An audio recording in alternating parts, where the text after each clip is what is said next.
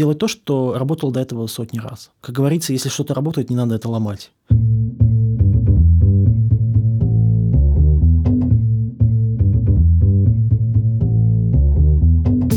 Всем привет, меня зовут Ира Сергеева. Это подкаст-сериал «Как сделать бренд-медиа с нуля». В нем мы разбираемся, что такое бренд-медиа вообще, зачем они нужны большим или маленьким компаниям, или бренд-медиа вообще никому не нужны. Это тоже закономерный итог нашего подкаста будет, если что. Тема сегодняшнего выпуска «Почему нас нет в ТикТок?» Уже как бы интрига, да, появляется. На самом деле мы сегодня будем говорить о том, как получить новую аудиторию за счет правильной дистрибуции и рекламы контента. Напоминаю вам, что подкаст-сериал выходит при поддержке конференции Content Sense про контент и бизнес и про то, как эти два великих понятия поженить. И эта конференция пройдет 20 марта в Москве в Технополисе, поэтому обязательно приходите, и мы будем слушать кучу полезностей.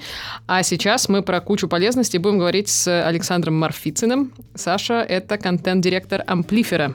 Амплифер — дивная штука, на которой сидят, мне кажется, большинство людей, которые так или иначе заняты в маркетинге и коммуникациях. Это сервис для отложенных публикаций в соцсетях. Саша, привет. Да, Ира, привет. Расскажи э, вкратце, чем занимается Амплифер, чем ты занимаешься в Амплифере, и как у вас обстоят дела с контент-маркетингом, и уж откроем тайну сразу, у вас есть свой бренд-медиа. Да, да, у нас есть свой бренд-медиа. Амплифер — это, как ты правильно сказал, сервис для отложенных публикаций, но помимо этого также еще для аналитики, чтобы посмотреть, как э, работают соцсети в разрезе различных метрик, в том числе и для совместной работы. Можно пригласить там коллег, клиентов, вместе с ними обсуждать и утверждать публикации. Ну и есть не, некоторые штуки для автоматизации, которые просто просто упрощают работу и рутину. Конкретно я чем занимаюсь? Сложно дать очень простой ответ, потому что мы стартап, у нас не очень много людей, поэтому мы больше играем роли, чем находимся на каких-то жестких позициях. Ты меня представила как контент-директор, ну, пожалуй, это самое простое объяснение, которое я могу дать любому, кто меня спрашивает, чем же я занимаюсь. Если говорить предметно, то я занимаюсь всем контентом в компании, включая, конечно же, блог. Э, блог для нас интересен в первую очередь как постоянный источник органического трафика и лидов. Э, чуть позже могу рассказать, как бы, сколько он приносит в общей доле триалов mm-hmm. для нас, потому что для нас это как бы ключевая метрика. Все э, каналы, которые мы используем, там платные, неважно, или органические, мы смотрим на то, сколько они нам приводят триалов, если мы говорим о продвижении. Ну, если, конечно, не брать в расчет какие-то специальные кампании, направленные на сразу на продажу, грубо говоря. Помимо контента я занимаюсь еще немного продуктом, немного маркетингом, э, немного процессами даже, в общем, короче, чем только не приходится заниматься вам. Все уважающие себя люди в контенте сегодня, да? Все немножко да, да, и туда, да, и сюда. Да. Расскажи, каким образом рождался блок амплифера, кому пришла в голову эта идея, почему, что было триггером к запуску такого, ну, в целом, большого проекта, да? Это же большая штука, которую тащишь как бы за собой, впереди себя. И эм, что он вам дает сегодня? Блок появился где-то 6 лет назад, когда я еще не работал в амплифере. Когда я пришел в Амплифер, я разговаривал с SEO, с Натом Гаджибалаевым. Нат, привет тебе, если будешь это слышать. Короче, я спросил, а почему вы вообще завели блог, то есть с чего все началось? Он сказал очень важную штуку, которую я запомнил. Он сказал, что блог – это возможность показать бренду и компании э, свои отличия от остальных. Это возможность с помощью тональности, с помощью определенного набора форматов или определенного набора тем показать, кто мы – для широкой аудитории, показать, в чем наше отличие, и сначала дав пользу читателю, который заинтересовался какой-то темой, немножко и органично, естественно, без наглости рассказать о своем продукте, о том, как он может быть полезен в каких-то конкретных задачах. Сейчас блог генерирует от месяца к месяцу по-разному, но от четверти до трети всех новых пользователей в продукте. Это, конечно, с одной стороны говорит о том, что мы его неплохо раскочегарили, с другой стороны, наверняка есть потенциал для улучшения как и блога, так и других каналов продвижения, как, например, там, таргетированная реклама или контекстная. Последние данные, которые я смотрел вот буквально за январь, когда составлял отчет, у нас где-то 30% всех триалов принес только блог.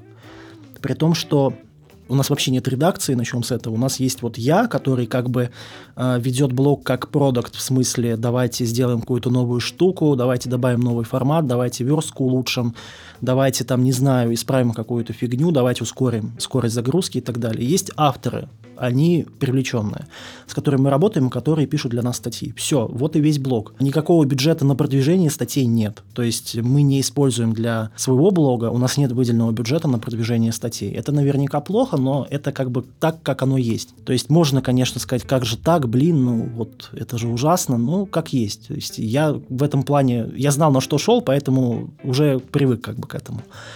Блог для нас важная штука, чтобы приводить триалы, чтобы рассказывать о каких-то продуктовых изменениях, в контексте и в мире читателя, как это модно сейчас говорить. И транслировать свои какие-то ценности, принципы, пытаясь найти там каких-то людей, которые нам интересны как целевая аудитория. Если коротко, то так. Окей, я, конечно, не могу не ухватиться за пункт, почему у вас нет продвижения ваших э, материалов. Как читатель как условный человек, который, может быть, и не пользуется в данный момент амплифером mm-hmm. и не знает о всех прелестях этой программы, Конечно. этого сервиса, как он э, приходит в блок амплифера?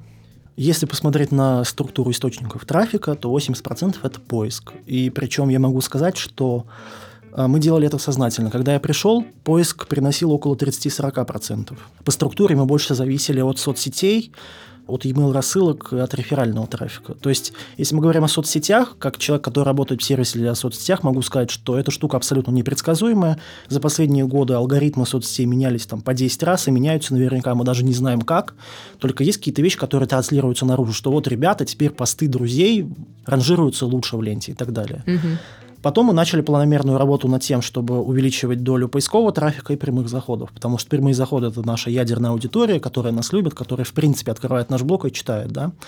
Просто по своему прошлому опыту, до того, как я работал в Амплифере, я работал главредом в издании про технологии, у нас там была похожая история, что Поиск был основным источником трафика, и мы работали над тем, чтобы сознательно делать так, чтобы статьи появлялись в поисковиках. Но, естественно, мы не делали это так, что давайте вот ключевые слова, там напишем какие-то тупые заголовки, типа, не знаю, там, Инстаграм, бот купить. Без смс-регистрации шашлык. Да, да, да. Тем более сейчас алгоритмы поисковиков намного умнее, чем кажется. Это уже тем давно не работает.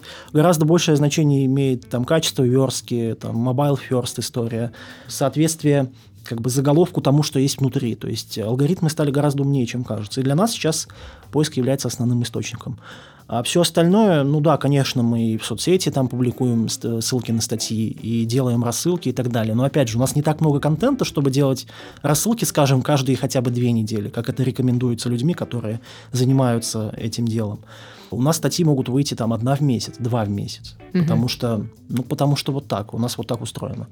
А расскажи, как вы занимаетесь э, переупаковкой контента, то есть есть блог, при этом есть довольно мощная рассылка, она у вас э, раз в месяц, кажется, выходит, да?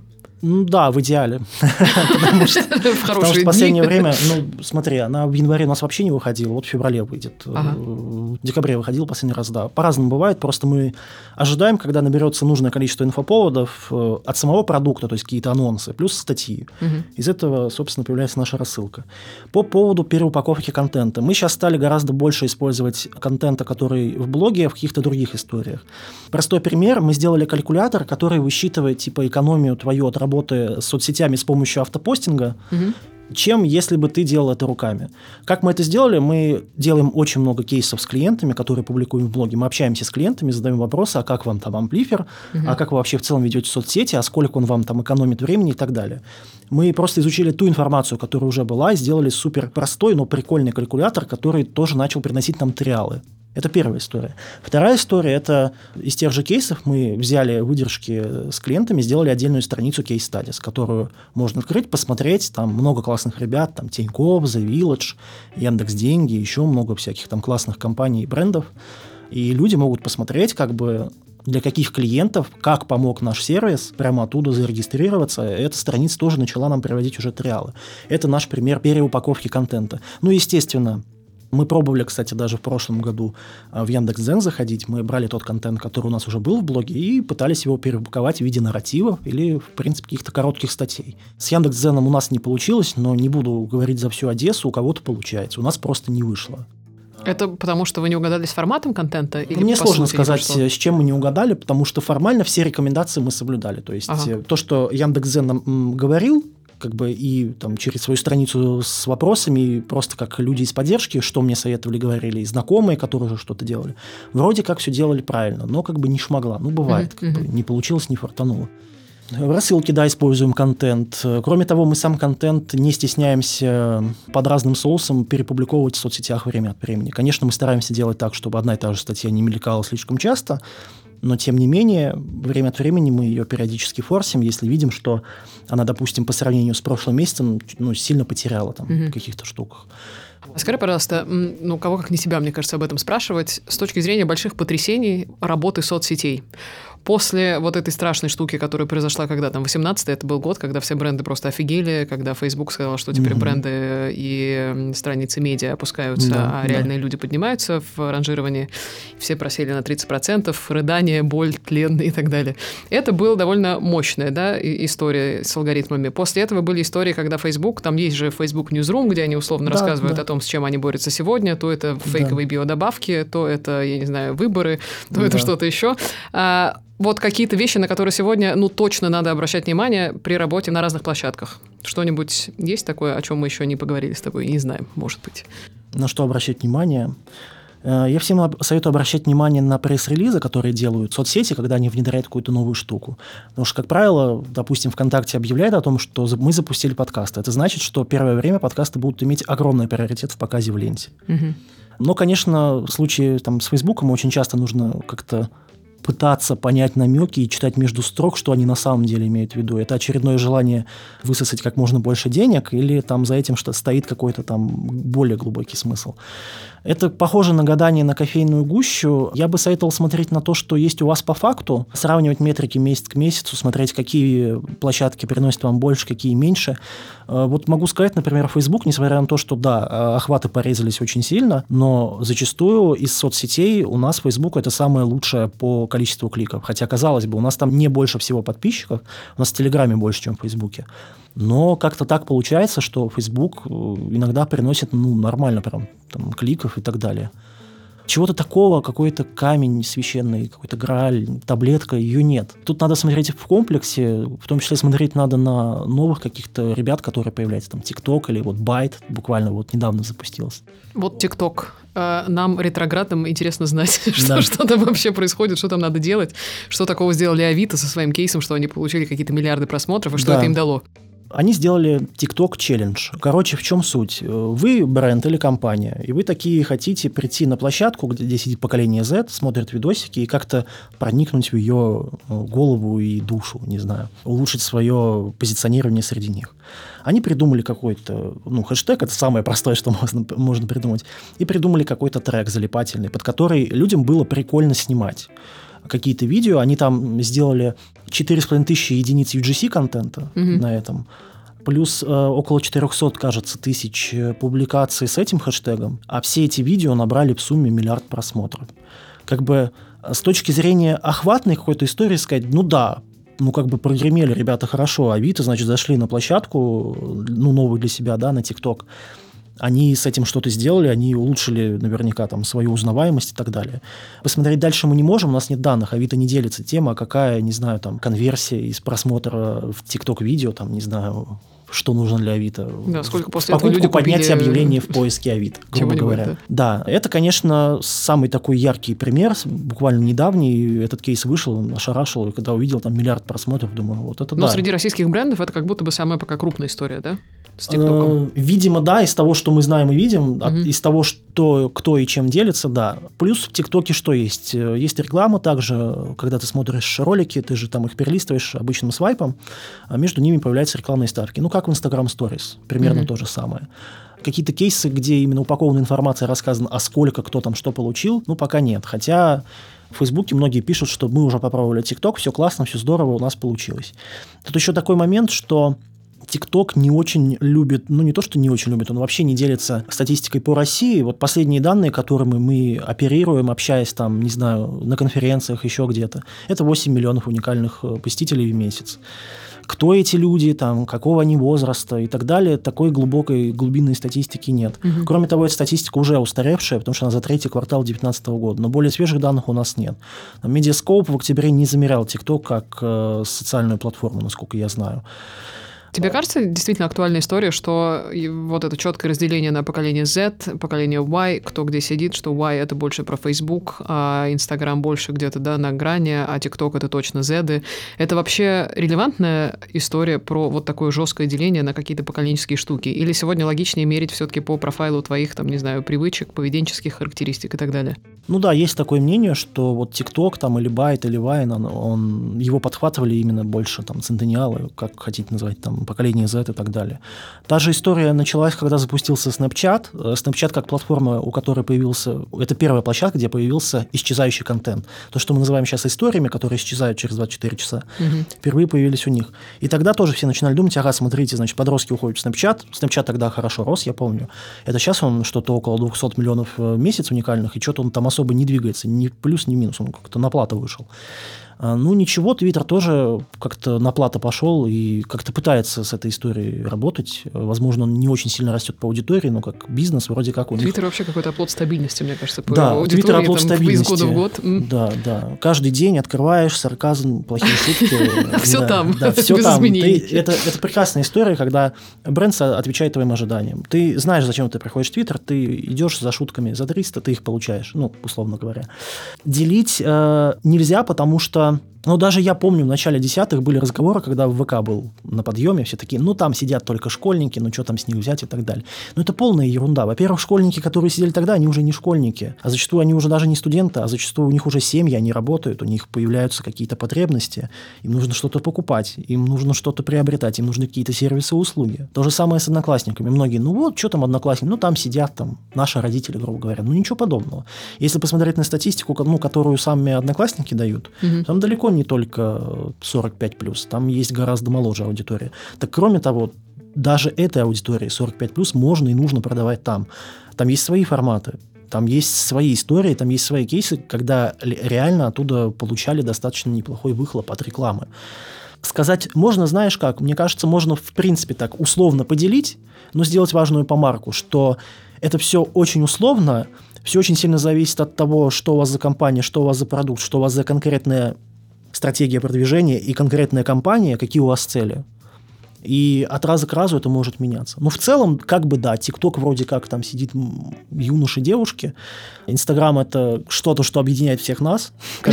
Да, там сидит... На любом уровне. Не знаю, там и мама, там, не знаю, у меня там и мама сидит, и сверстники, и кто моложе, короче, все в Инстаграме. Есть ли такой интересный тренд? Вот мне кажется, какая-то такая забавная штука, что с одной стороны, мы говорим, что Инстаграм про визуалов, что Фейсбук, я не знаю, про какие-нибудь короткие видосы, Ютуб про длинные видосы и так далее. А с другой стороны, оказываются довольно такими звонкими кейсы, когда, например, не знаю, Нью-Йоркская библиотека делает офигенный stories. контентный проект в сторис. Mm-hmm, да.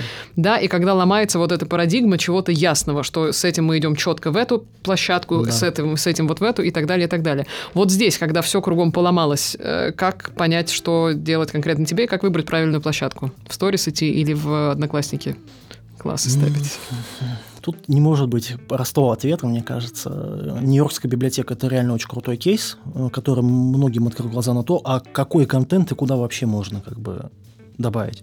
Плюс мы имеем дело с ситуацией, когда ну, те же сторис, они есть везде, даже в мессенджерах, там, Facebook Messenger, например.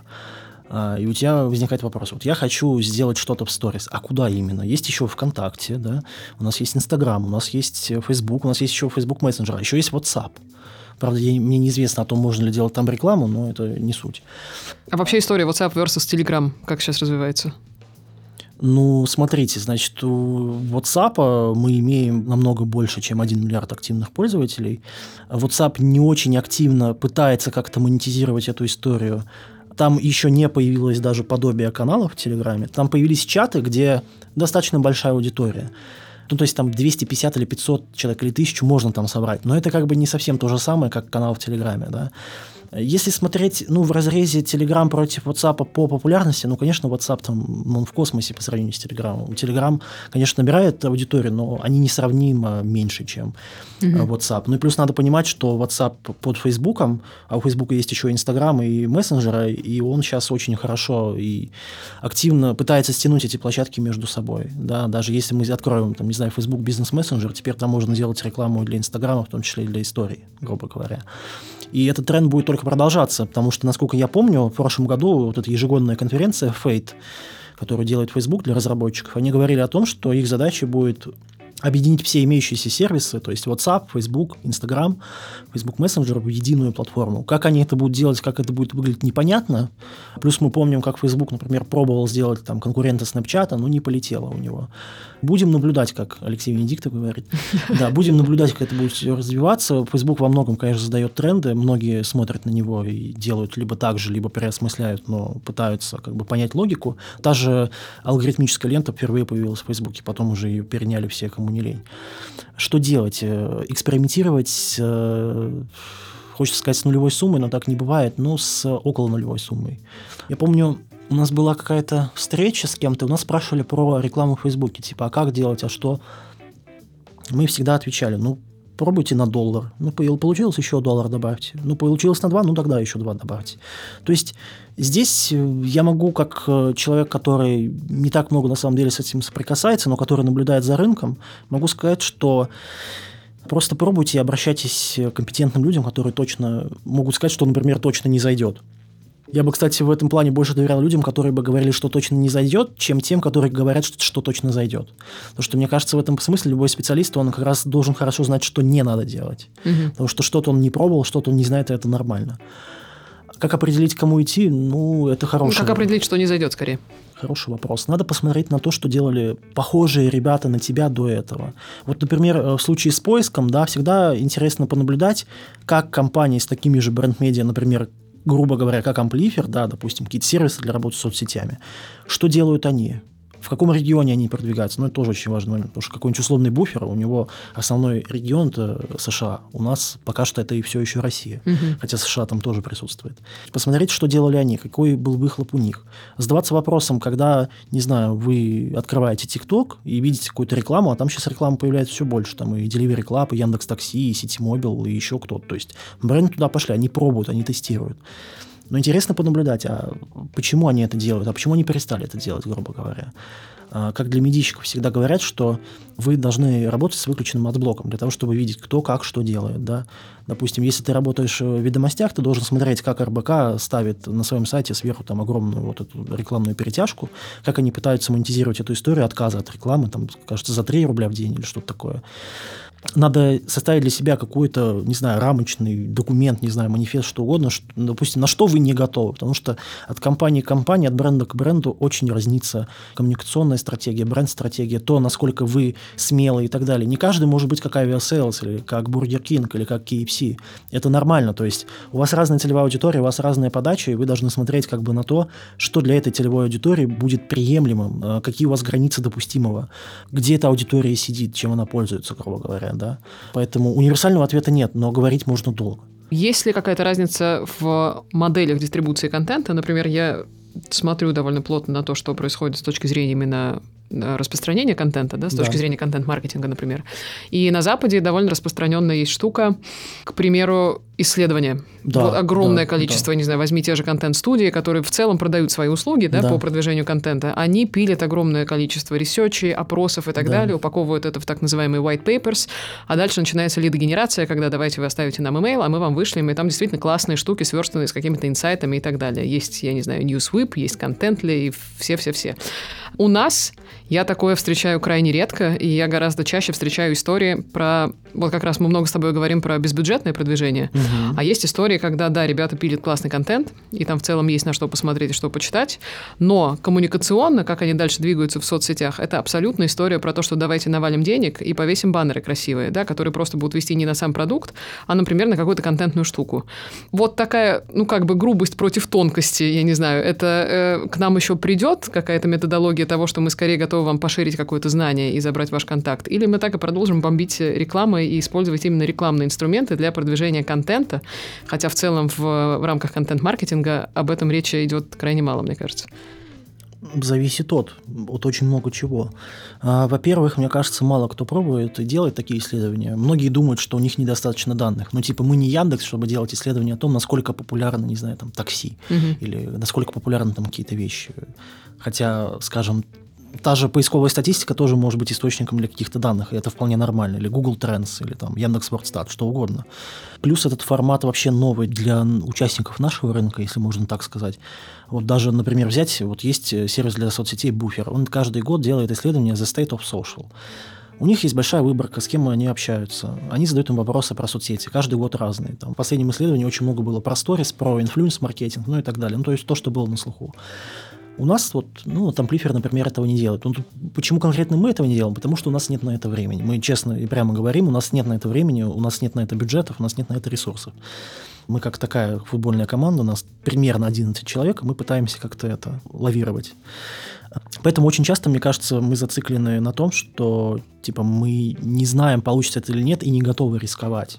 Потому что типа у нас настолько немного там денег, что лишний раз рисковать мы даже не будем. То есть мы, когда, скажем, работали с блогом, вот почему я говорил о том, что мы пошли в поиск, Потому что я, как человек, который до этого работал э, главредом издания про технологии, где эта история с поиском выстрелила, и в материнском издании очень известный лайфхакер, это тоже выстреливает, там основной источник трафика, mm-hmm. насколько мне известно. Поиск, может быть, сейчас что-то поменялось, но я уверен, что наверняка это ну, огром, ну, как бы огромная доля в любом случае. Там, несмотря на Яндекс.Дзен и другие там способы. Поэтому вот лично у нас как бы дайте нам хотя бы бюджет, скажем, на продвижение те, того контента, что мы уже сделали. У нас, например, даже нет его, поэтому мы вынуждены работать в очень узких рамках. Хотя, возможно, это наши просто границы в сознании. И мы не понимаем, что а если взять там обезличенную информацию, там, которую мы собираем как сервис, о том, как пользуются соцсетями, там мы же считаем статистику, там сколько кликов, лайков и так далее. Можно обезличенно обобщить и сказать, что, ребята, вот по нашим данным, посты с картинками набирают настолько-то больше, там, не знаю, просмотров, кликов или чего-то такого. Или, там, не знаю, длинные ссылки собирают меньше кликов, чем короткие ссылки и так далее. То есть с этим тоже можно работать. Для этого нужно обладать, мне кажется, какими-то такими академическими умениями такого уже небольшого ученого. То есть э, для человека, например, который написал кандидатскую диссертацию или что-то такое, он подойдет к этому более научно, ему будет не так страшно. Вот для меня, как человека не из научной среды, скажем так, да, но я получил ваше образование, все, как бы на этом я закончил свое пока формальное образование. Mm-hmm. Мне сложно вот даже представить и уложить себе в голову, а как это сделать. Ну, то есть я понимаю, что да, вот есть идея, было бы круто, и, может быть, даже я там рожу какое-то понимание, да, концепцию, как это может выглядеть, но у меня не будет ответа, скажем, перед своим руководством на вопрос, а как это сработает и сработает ли вообще. Но при этом у меня будет э, ответ на вопрос, а какие у нас риски, какие у нас затраты. То есть мы, грубо говоря, опять играем с ненулевой суммой, и с, неизвестными, с неизвестным выхлопом. И тут я не могу ничего гарантировать. Я не могу сказать, что, ну, вы знаете, вот если мы это сделаем, это даст нам вот это, вот это. Я не знаю, сработает это или нет. Поэтому как-то так. Но то, что западные компании делают исследования, это очень круто, это очень правильно, потому что это классный формат контента, да, он очень трудоемкий, но особенно если его хорошо оформить, он может стать очень хорошим источником для лид-генерации и там даже для выстраивания какого-то там сообщества, даже, допустим, неважно, что ты пользуешься сервисом-конкурентом, но ты в любом случае получаешь от нас информацию, а значит, ты можешь как-то косвенно влиять на то, что люди думают о рынке в целом. Вот мы спросили о том, насколько для вас важна реклама в Инстаграме. И, мы напис... и там ответили, что там 80% считают, что достаточно важно. И это уже способ влияния, ну, не массового, конечно, но на определенную группу, на какую-то целевую аудиторию, которая тебе интересна в любом случае. Может быть, он не сейчас станет твоим клиентом, но, может быть, когда-то потом. В любом случае, там, при разговоре с своим коллегой он будет, он говорит, слушай, а вот есть исследования, а там говорят вот так, вот так. Вообще, люди же очень любят приводить в пример, что, а я вот прочитал, что вот там было что-то, вот там ученые открыли какую-то интересную конечно, штуку. Конечно. Да, и это отличный источник зданий, точнее, отличный источник для разговоров даже, может быть. То есть здесь гораздо шире, и здесь может быть очень такая интересная история. А, а вот какой вопрос. Мы здесь много говорим о том, команда бренд-медиа должна состоять из редактора, из издателя, из главреда, да. да, там и так далее, и так далее. Некоторые могут себе позволить даже отдел дистрибуции. А что если вообще, вот представь себе, отказываемся от бренд-медиа в формате бренд-медиа. Вот пофиг, ничего не делаем, но всю вот эту коммуникацию и всю свою экспертизу упаковываем и прямо делаем ее внутри соцсетей. Такая модель может жить? Есть ли какие-то такие примеры, когда ты как бы запускаешь свою контентную фабрику, которая опирается не на какой-то да, контентный столб условный, на который ты ведешь угу. с помощью дистрибуции, а вся эта история рождается прямо в соцсетях, и там же ты ее и дистрибутируешь? Ну да, есть такие примеры, мультиканальные медиа, есть одноканальные медиа, которые, вот скажем, сейчас э, не вспомню, как называлось, но было издание такое, которое делало видео только для Фейсбука.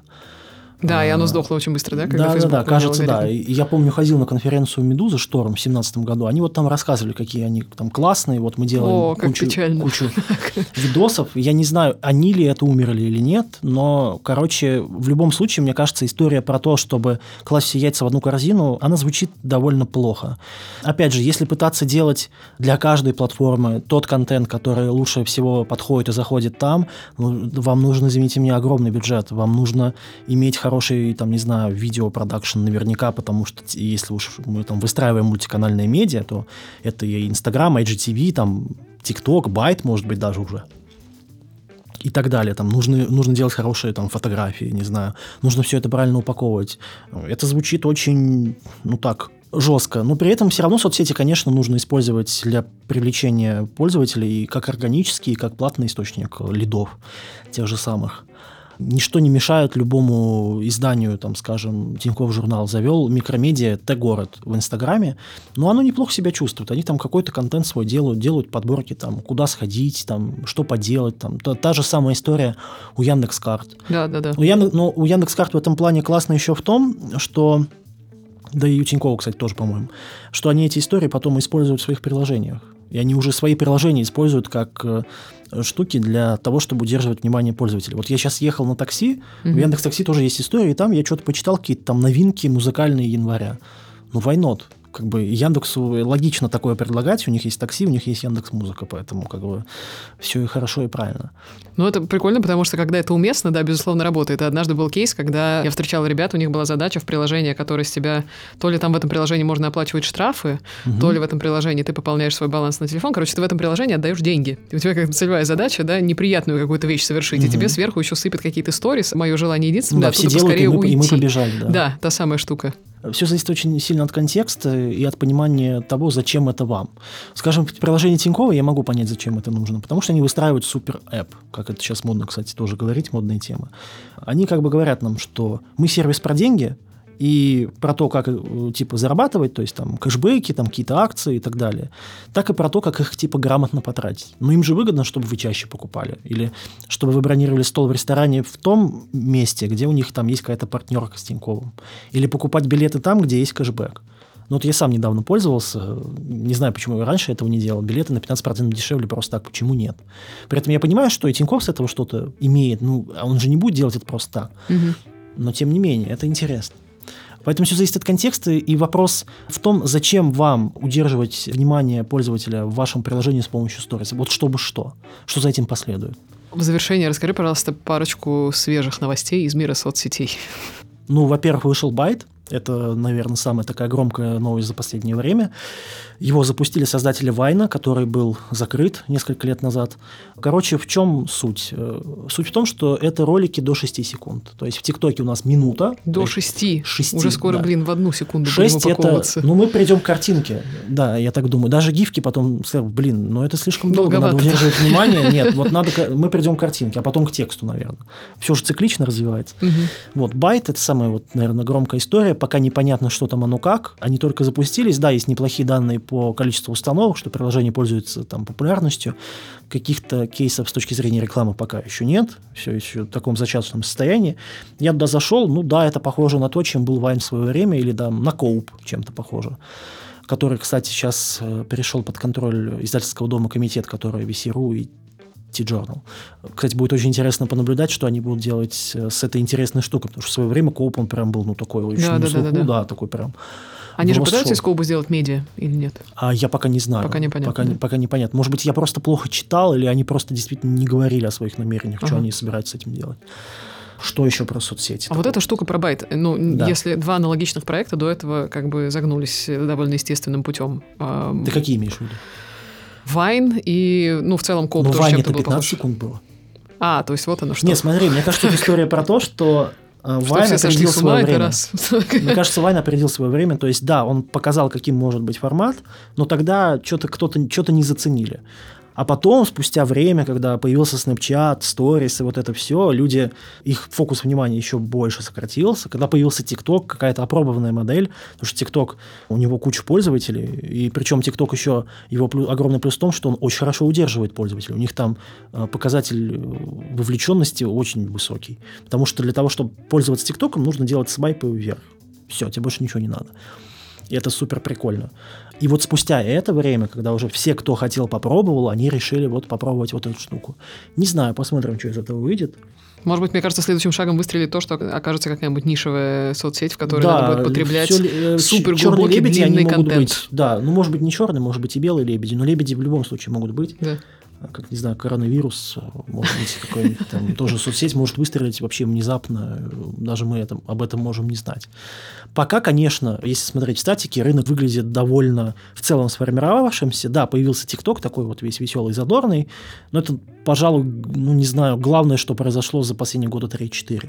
Ну, помимо там освоения истории, э, формата исчезающего контента, пробы с э, тем, чтобы продвигать, значит, прямые эфиры. А, ну что, какие еще новости? Значит, Инстаграм убрал из своего приложения с главной страницы ссылку на IGTV, что дало многим повод mm-hmm. подумать, что, ну, видимо, что-то там не так.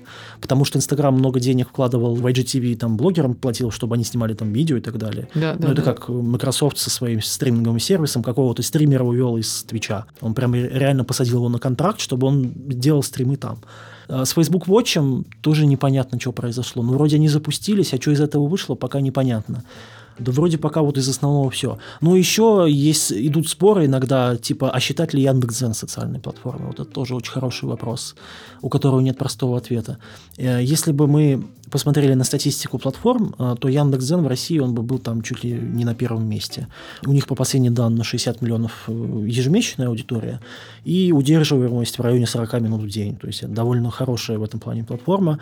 Есть бренды, которые уже там делали какие-то вещи, какие-то штуки, и рекламу покупали, и там блоги строили прям там. У нас параллельно еще от Mail.ru есть продукт, называется Пульс, тоже рекомендательная система. Да, да, да. Но это будет очень интересно понаблюдать, что там они из этого сделают. Но по Дзену тут более-менее все понятно, они и статистикой охотно делятся, и какие-то форматы новые добавляют. Но в целом как бы выглядит как довольно устоявшаяся понятная платформа. Да, они там добавили видео или и запустили это приложение слой, но его считать социальным пока сложно. В этом мире э, изменчивости и эфемерности контента твой главный совет, как работать с дистрибуцией своих классных историй большим и не очень большим брендом? Ну, во-первых, никогда не кладите все яйца в одну корзину. Никогда не думайте, что какой-то канал или платформа, которая сейчас вам приносит золотые яйца, будет делать это в дальнейшем. Мы все любили Facebook, издатели, за то, что он приносил нам много трафика. И что с этим стало, мы тоже знаем. Второе. В одной книге очень хорошую штуку сказали. Лучше делать что-то великое, чем новое. То есть, возможно, стоит делать то, что работало до этого сотни раз. Как говорится, если что-то работает, не надо это ломать. Если у вас что-то работает, что-то получается, несмотря на все это штормовое время, в котором мы живем, у вас что-то получается, пользуйтесь этим. Из этого может быть получаться и дальше что-то хорошее. Но в случае с нашим блогом, да, понятно, у нас были э, штормы, у нас были ситуации, когда у нас и посещаемость падала, и там конверсии падали, и триалы падали. Но тем не менее, мы какие-то штуки новые вводим, мы понимаем, что да, то, что работало два года назад, уже не работает сейчас, нам нужно, скажем, новые форматы привлечения читателей из блогов в продукт придумывать. Ну вот мы как-то пытаемся это придумывать, как-то делать. Не знаю, на метрики смотреть побольше э, проводить времени в аналитике. Ребята, разграничивайте свои яйца из разных корзин, пожалуйста, да. и смотрите на метрики. Обязательно приходите на конференцию и в целом читайте больше про то, что происходит в мире контент-маркетинга. А особенно вам классно в этом поможет блог Амплифера. Спасибо. Спасибо тебе большое. Это Спасибо. был Саша Марфицын, контент-директор Амплифера. Это сервис для отложенных публикаций. А слушали вы подкаст-сериал «Как сделать бренд-медиа с нуля». Оставайтесь с нами, в следующих эпизодах будет интересно. Пока-пока. Пока. -пока. Пока.